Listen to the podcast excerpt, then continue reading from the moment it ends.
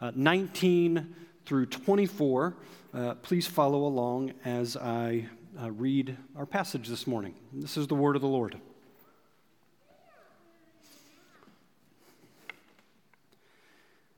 By this we shall know that we are of the truth and reassure our heart before Him. For whenever our heart condemns us, God is greater than our heart, and He knows everything. Beloved, if our heart does not condemn us, we have confidence before God. And whatever we ask, we receive from Him, because He keeps His commandments and do what pleases Him. And this is His commandment that we believe in the name of His Son, Jesus Christ, and love one another, just as He has commanded us. Whoever keeps His commandments abides in God, and God in Him.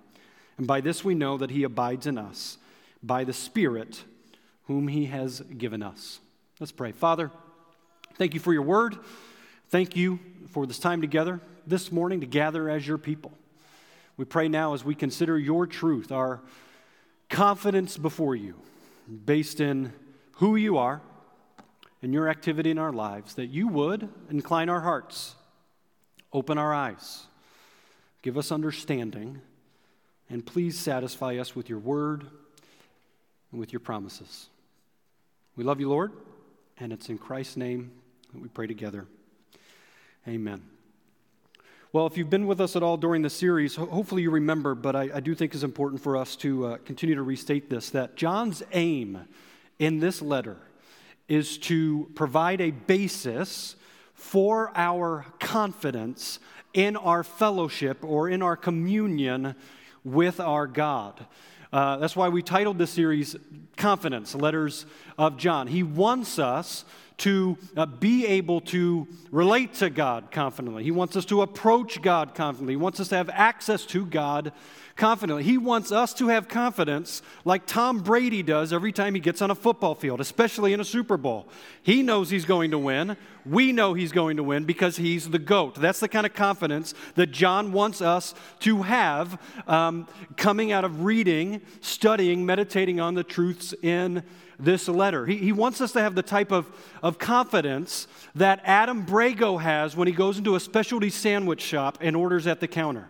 He doesn't want you to shrink back like I do when I order a sandwich at a specialty sandwich shop. A couple weeks ago, we went to a place and um, we go to this, this sandwich shop downtown and you get in there, and like there's all these special ingredients. They make the sandwiches as they are, but I'm the world's pickiest eater. So I get up to the counter, and I don't want like Swiss cheese. I hate Swiss cheese. I want provolone cheese and mushrooms. Why would you put mushrooms on a sandwich? So I, so I basically like reorder the sandwich, but I do it sheepishly. And in this restaurant, um, they have a picture of Seinfeld soup Nazi, you know, no soup for you, like looking right there. And so, so I do it. I feel bad about it, not bad enough to, to order the sandwich as it is, but nonetheless, I feel less confident at the counter than my friend Adam Brago, who goes up there and he's just like, I want that sandwich, and uh, it's over, done with. Uh, that's the kind of confidence that God wants us to have as His children, as His people, when we approach Him.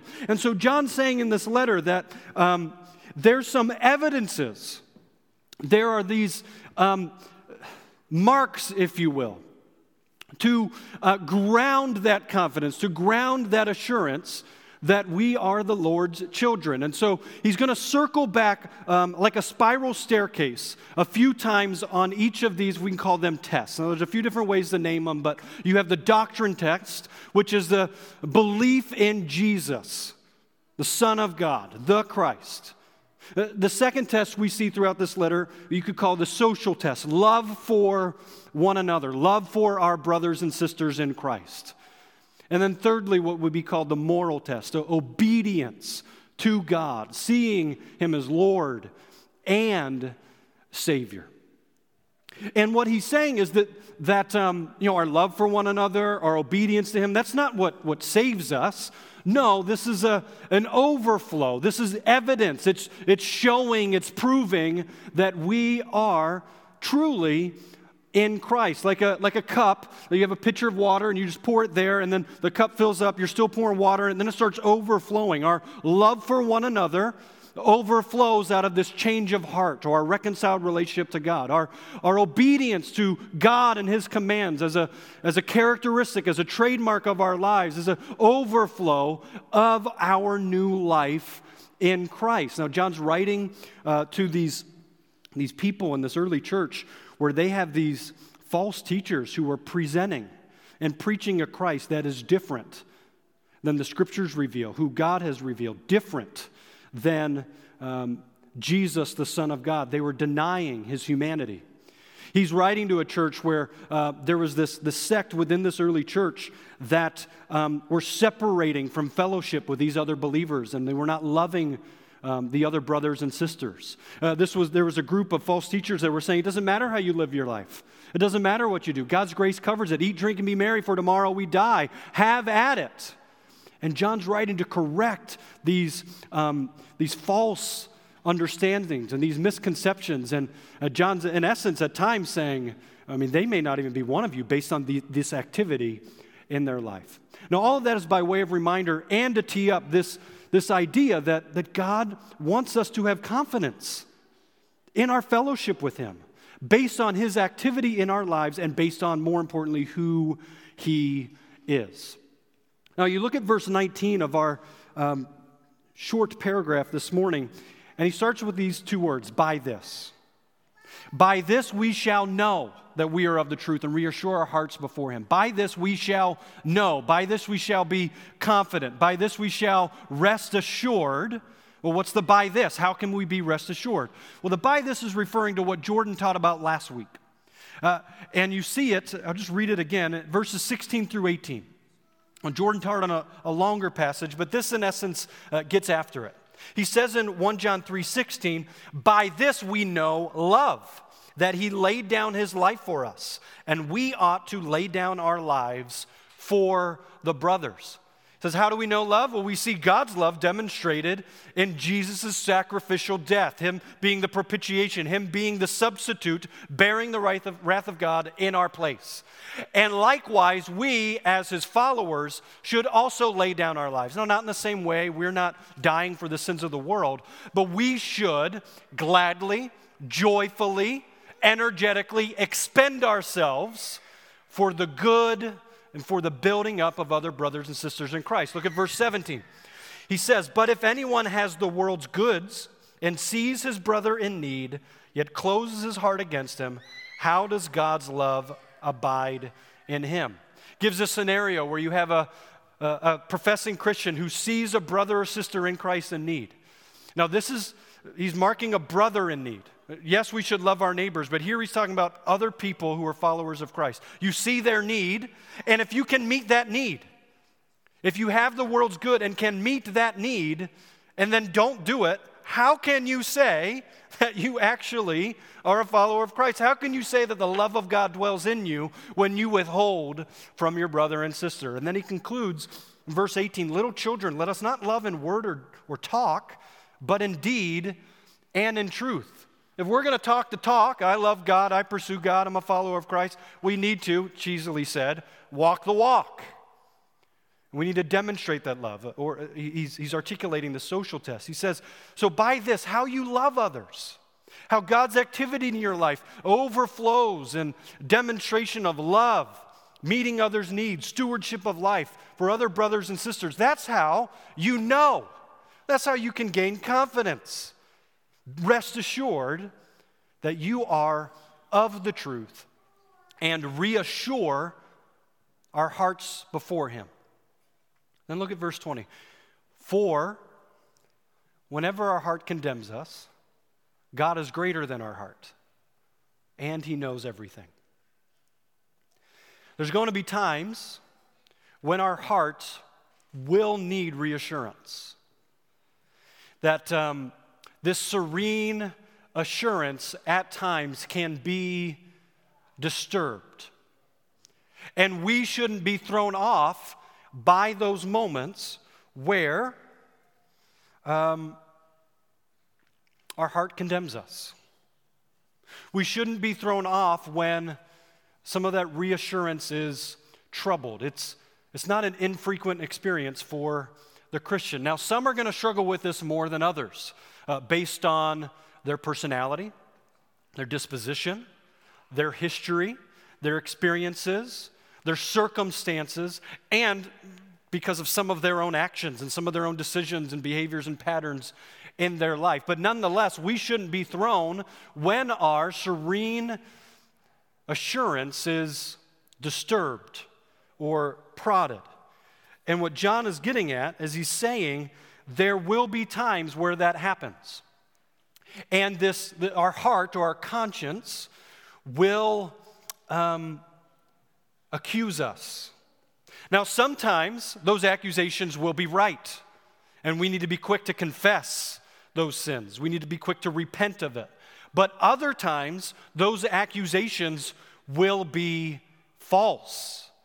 And that inner voice, the conscience, the heart, should not be, nor is it intended to be, the final arbiter or the Supreme Court, if you will, but rather it is God.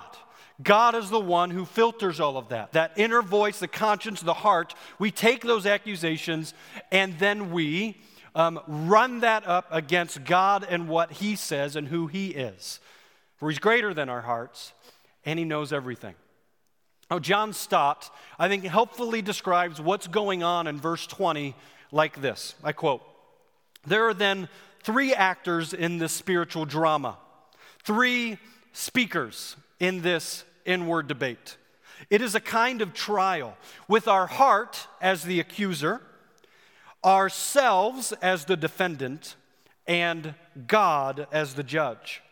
Whenever our hearts condemn us, we ourselves, who are distinct from our hearts and stand, as it were, outside it, must set it to rest or reassure and pacify its misgivings. So you have this, this accusing heart, this condemning heart. And we, the defendant, stand apart from it. And how do we evaluate whether the accusations are conviction from the Lord that we need to confess and repent of, or that we need to preach truth against it? Well, the way that we discern that, the way that we evaluate that, the way that we make those determinations is by looking to God, His Word and His promises because He's greater than our heart. And He knows everything. He knows what's going on in our heart, He knows its proclivities, He knows the, the dark, wicked recesses of your heart in ways that, that you aren't even aware of. And at times, our heart will be less merciful to us than God is or will be. And so that's why, I mean, in this, in this culture, in this day and age, especially for the church, I mean, this is, this is an important concept for us to grasp. We're in a day and age where uh, feelings and our hearts and our opinions and our passions and our own versions of truth rule the day. And this passage is saying that those feelings, that inner voice, those passions, your version of truth should not have the final word. It only has authority to the degree in which it lines up to God and His words and who He is and His promises. For God is greater than our hearts. And so we need to take that inner voice, we need to take those feelings, we need to take those passions, and rather than listen to our versions of truth, we need to line it up against what Francis Schaeffer calls true truth. We take the subjective and we allow the objective truth, the unchanging truth of God and His Word, to filter it, determine it, make final judgments on whether those instincts, those feelings, the inner voice should be trusted or not. Now, feelings are important. We're to love the Lord our God with all of those feelings and all those affections. I'm, I'm team feelings. But wisdom, maturity, and the scriptures would say that though they're very important, they're very dangerous leaders. And we, as the people of God, as a mark, should ultimately or with finality be led by God and His Word. Not that inner voice, not the shifting emotions of our heart informed by our culture.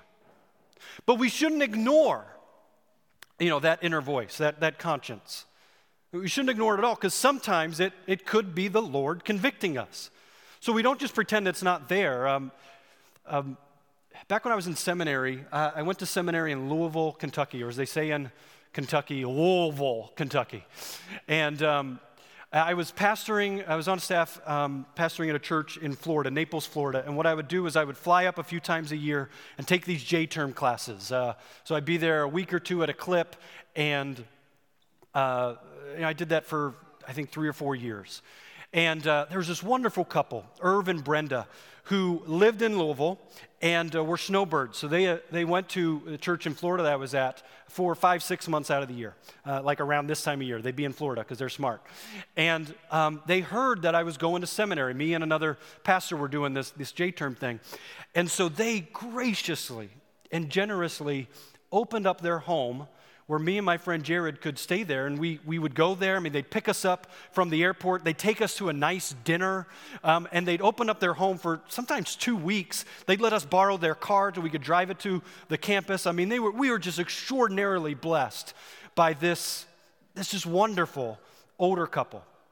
And uh, when we were driving their car, I can't remember the make and model of the car, but uh, Irv had this this sticker or this portion of a note card that was taped um, to the front of the um, like the dashboard.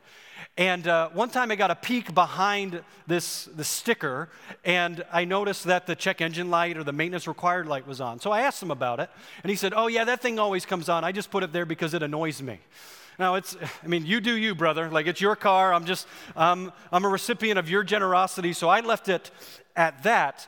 Uh, but I thought it was so funny that he just, he just covered it up. He, he didn't deal with it. And maybe for a good reason. But I think oftentimes, you know, when we, when we feel our conscience uh, pricking us or, or when we feel um, uh, some uh, condemnation or accusation, uh, in no way is this passage of the Lord encouraging us to, to tape over that uh, like Irv did on the dashboard of his car.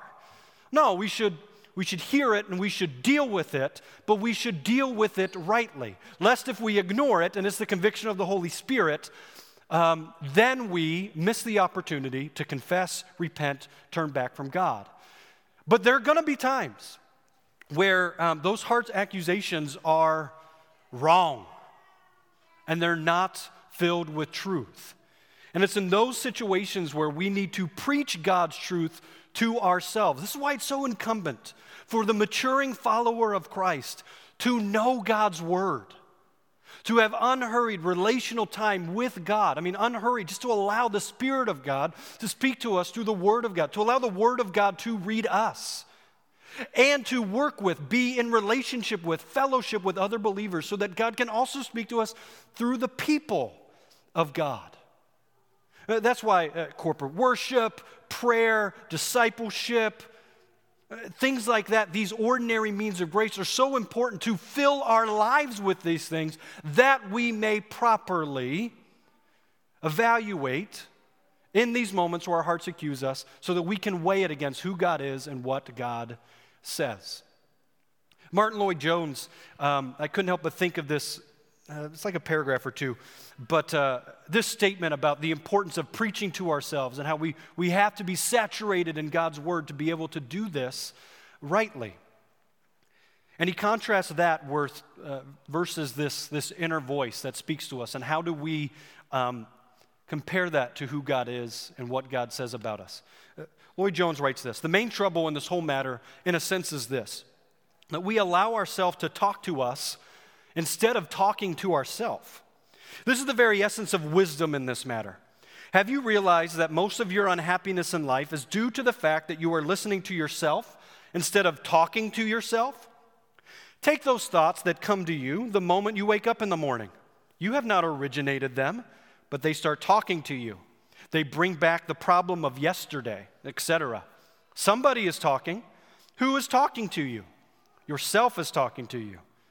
Now, the man's treatment in Psalm 42 was this instead of allowing this self to talk to him, he starts talking to himself. Why art thou cast down, O my soul? He asked. His soul has been repressing him, crushing him. So he stands up and says, Self, listen for a moment. I will speak to you. The main art in the matter of spiritual living is to know how to handle yourself. You have to take yourself in hand. You have to address yourself, preach to yourself, question yourself. You must say to your soul, Why art thou cast down? What business have you to be disquieted? You must turn on yourself, upbraid yourself, exhort yourself, and say to yourself, Hope thou in God, instead of muttering in this depressed, unhappy way. And then you must go on to remind yourself of God, who God is, and what God is, and what God has done, and what God has pledged himself to do. Then, having done that, end on this great note defy yourself and defy the devil and defy the whole world and say with the man, Psalm 42, I shall yet praise him for the help of his countenance, who is also the health of my countenance and my God. For whenever our heart condemns us, God is greater than our heart, and He knows everything. And then John's going to transition in verse 21 and talk about some of the blessings that come with a heart that is uncondemning. He says in verse 21 Beloved, if our heart does not condemn us, we have confidence before God. So when we've either confessed our sin, repented of it, turned to God who's, who's greater than our hearts, or, or we've acknowledged that what our self is telling us is a lie, it's not true, God's promises overrule it, supersede it. Then we have this, this uncondemning heart, and one of the blessings of an uncondemning heart, uh, uncondemning heart is confidence before God. And one of the benefits of an untroubled conscience is that its result, uh, communion or fellowship with God, it's, our, our communion, our fellowship is unrestricted on the one hand, and we're free to actively seek after Him in the other. It gives us the confidence to approach God. And remember, that's John's aim. He, he, wants to encourage us to have confidence. He wants us to have confidence in our pursuit of Him, like my nine year old daughter has confidence to pursue me and asking me to buy a horse. She asks every day, she's undeterred by it. And when I bring that up, I know Jordan Cinziano will say, Well, she's asking for a horse because you got her a dog. And Jordan would be right. That is why she's asking. And the reason she asked for a dog is because I bought her a goldfish when she was four. And a goldfish is a gateway pet. That's the type of confidence that John is getting at. And one of the blessings of an uncondemning heart is to pursue the Lord and seek the Lord with unhindered fellowship. He continues then in verse 22 and talks about another blessing, another benefit is answered prayer. Verse 22 And whatever we ask, we receive from him because we keep his commandments and do what pleases him.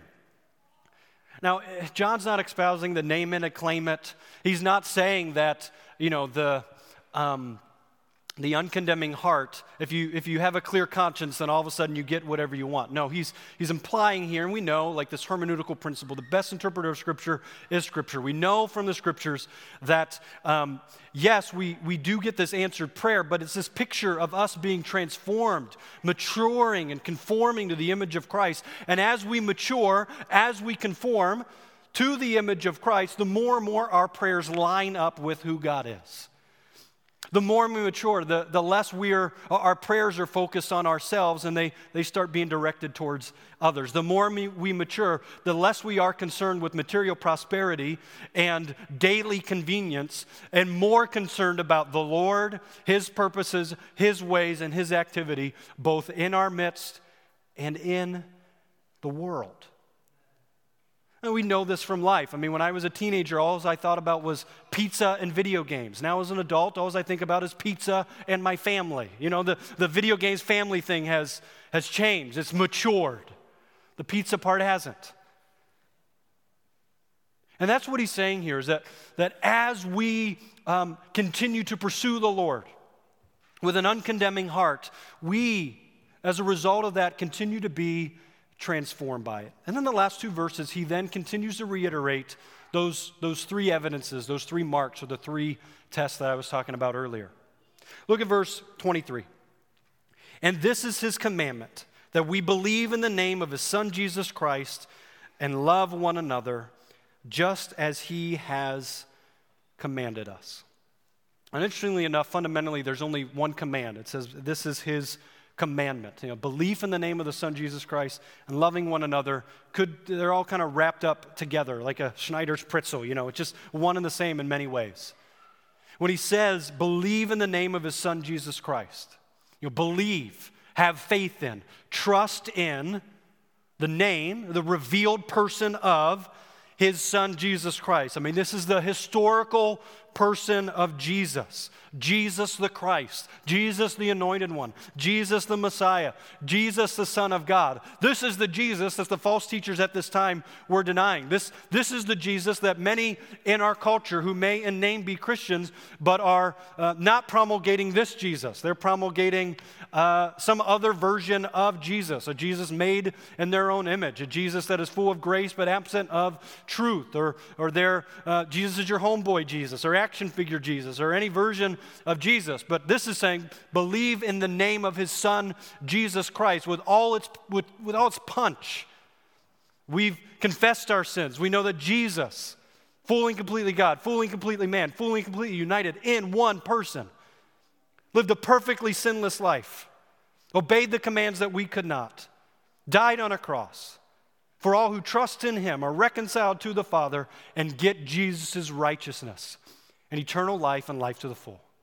That's the Jesus that he's talking about. And as we believe in that, trust in that with our hearts, our hearts are transformed in such a way where then it results in this, this one time belief, results in this continuous attitude and actions or an overflow of loving others.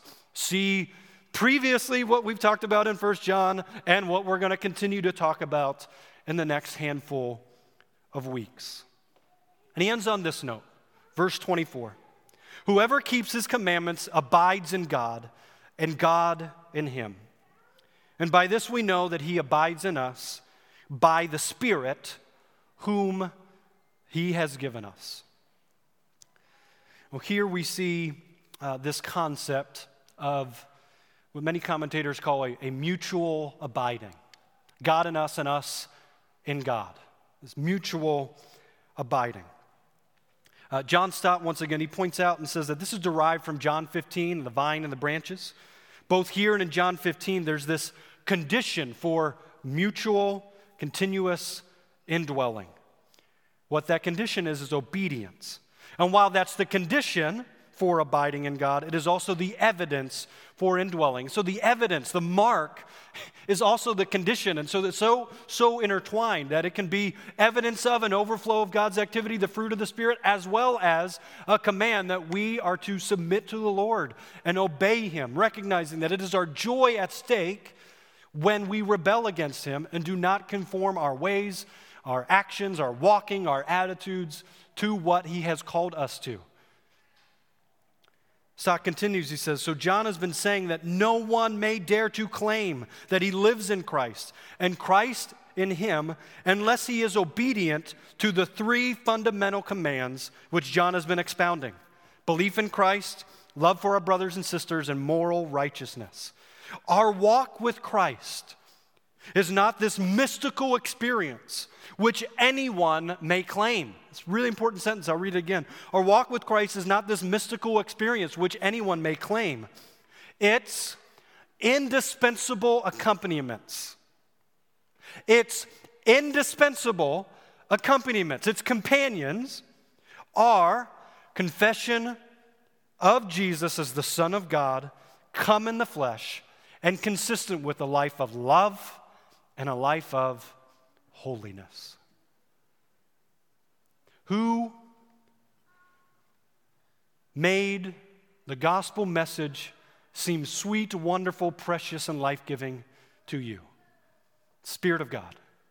Who enables and empowers you to live faithful lives of worship, obeying Him, loving others? Spirit of God. The Spirit of God in our lives, the, the seal of God's promises to us. It's,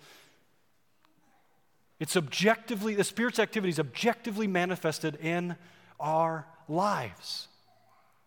And so we begin, because of the Spirit's activity, to love the Lord our God with all of our heart, with all of our mind, and with our will, with our actions. And it's both the, the evidence of as well as a call for us to obey in those areas. Once again, brothers and sisters, God wants us to have confidence as we approach Him. He doesn't want us to have false assurance. He doesn't want us to have misplaced confidence, but He wants us to have confidence. And that confidence is rooted in who God is and what God has accomplished through the person and work of Jesus Christ. And His activity in our lives is accompanied by love for others and obedience to God and His will. He wants us to have a vibrant, growing, active, life giving, joy filled relationship with Him, relationship with other brothers or sisters, that we might display the manifold wisdom of God, that we to the world, that we might proclaim the excellencies of Him who has called us out of darkness into His marvelous light. Let's pray. Father, we thank you for your word this morning. We thank you and we rejoice that you are greater than our hearts. Give us wisdom, give us discernment through your word, through your spirit, using your other people, other Christians in our lives, that we may know when we need to hear that inner voice and confess and repent, and when we need to preach truth to ourselves preach God's promises to ourselves. We thank you that you're greater than our hearts. We thank you that you know everything. And we thank you for the blessings that come from an uncondemning heart. Confidence before you and answered prayer. May we be a people in this church marked by these things, that the world may know the love of God in Jesus Christ. We love you. And it's in your Son's name that we pray. Amen.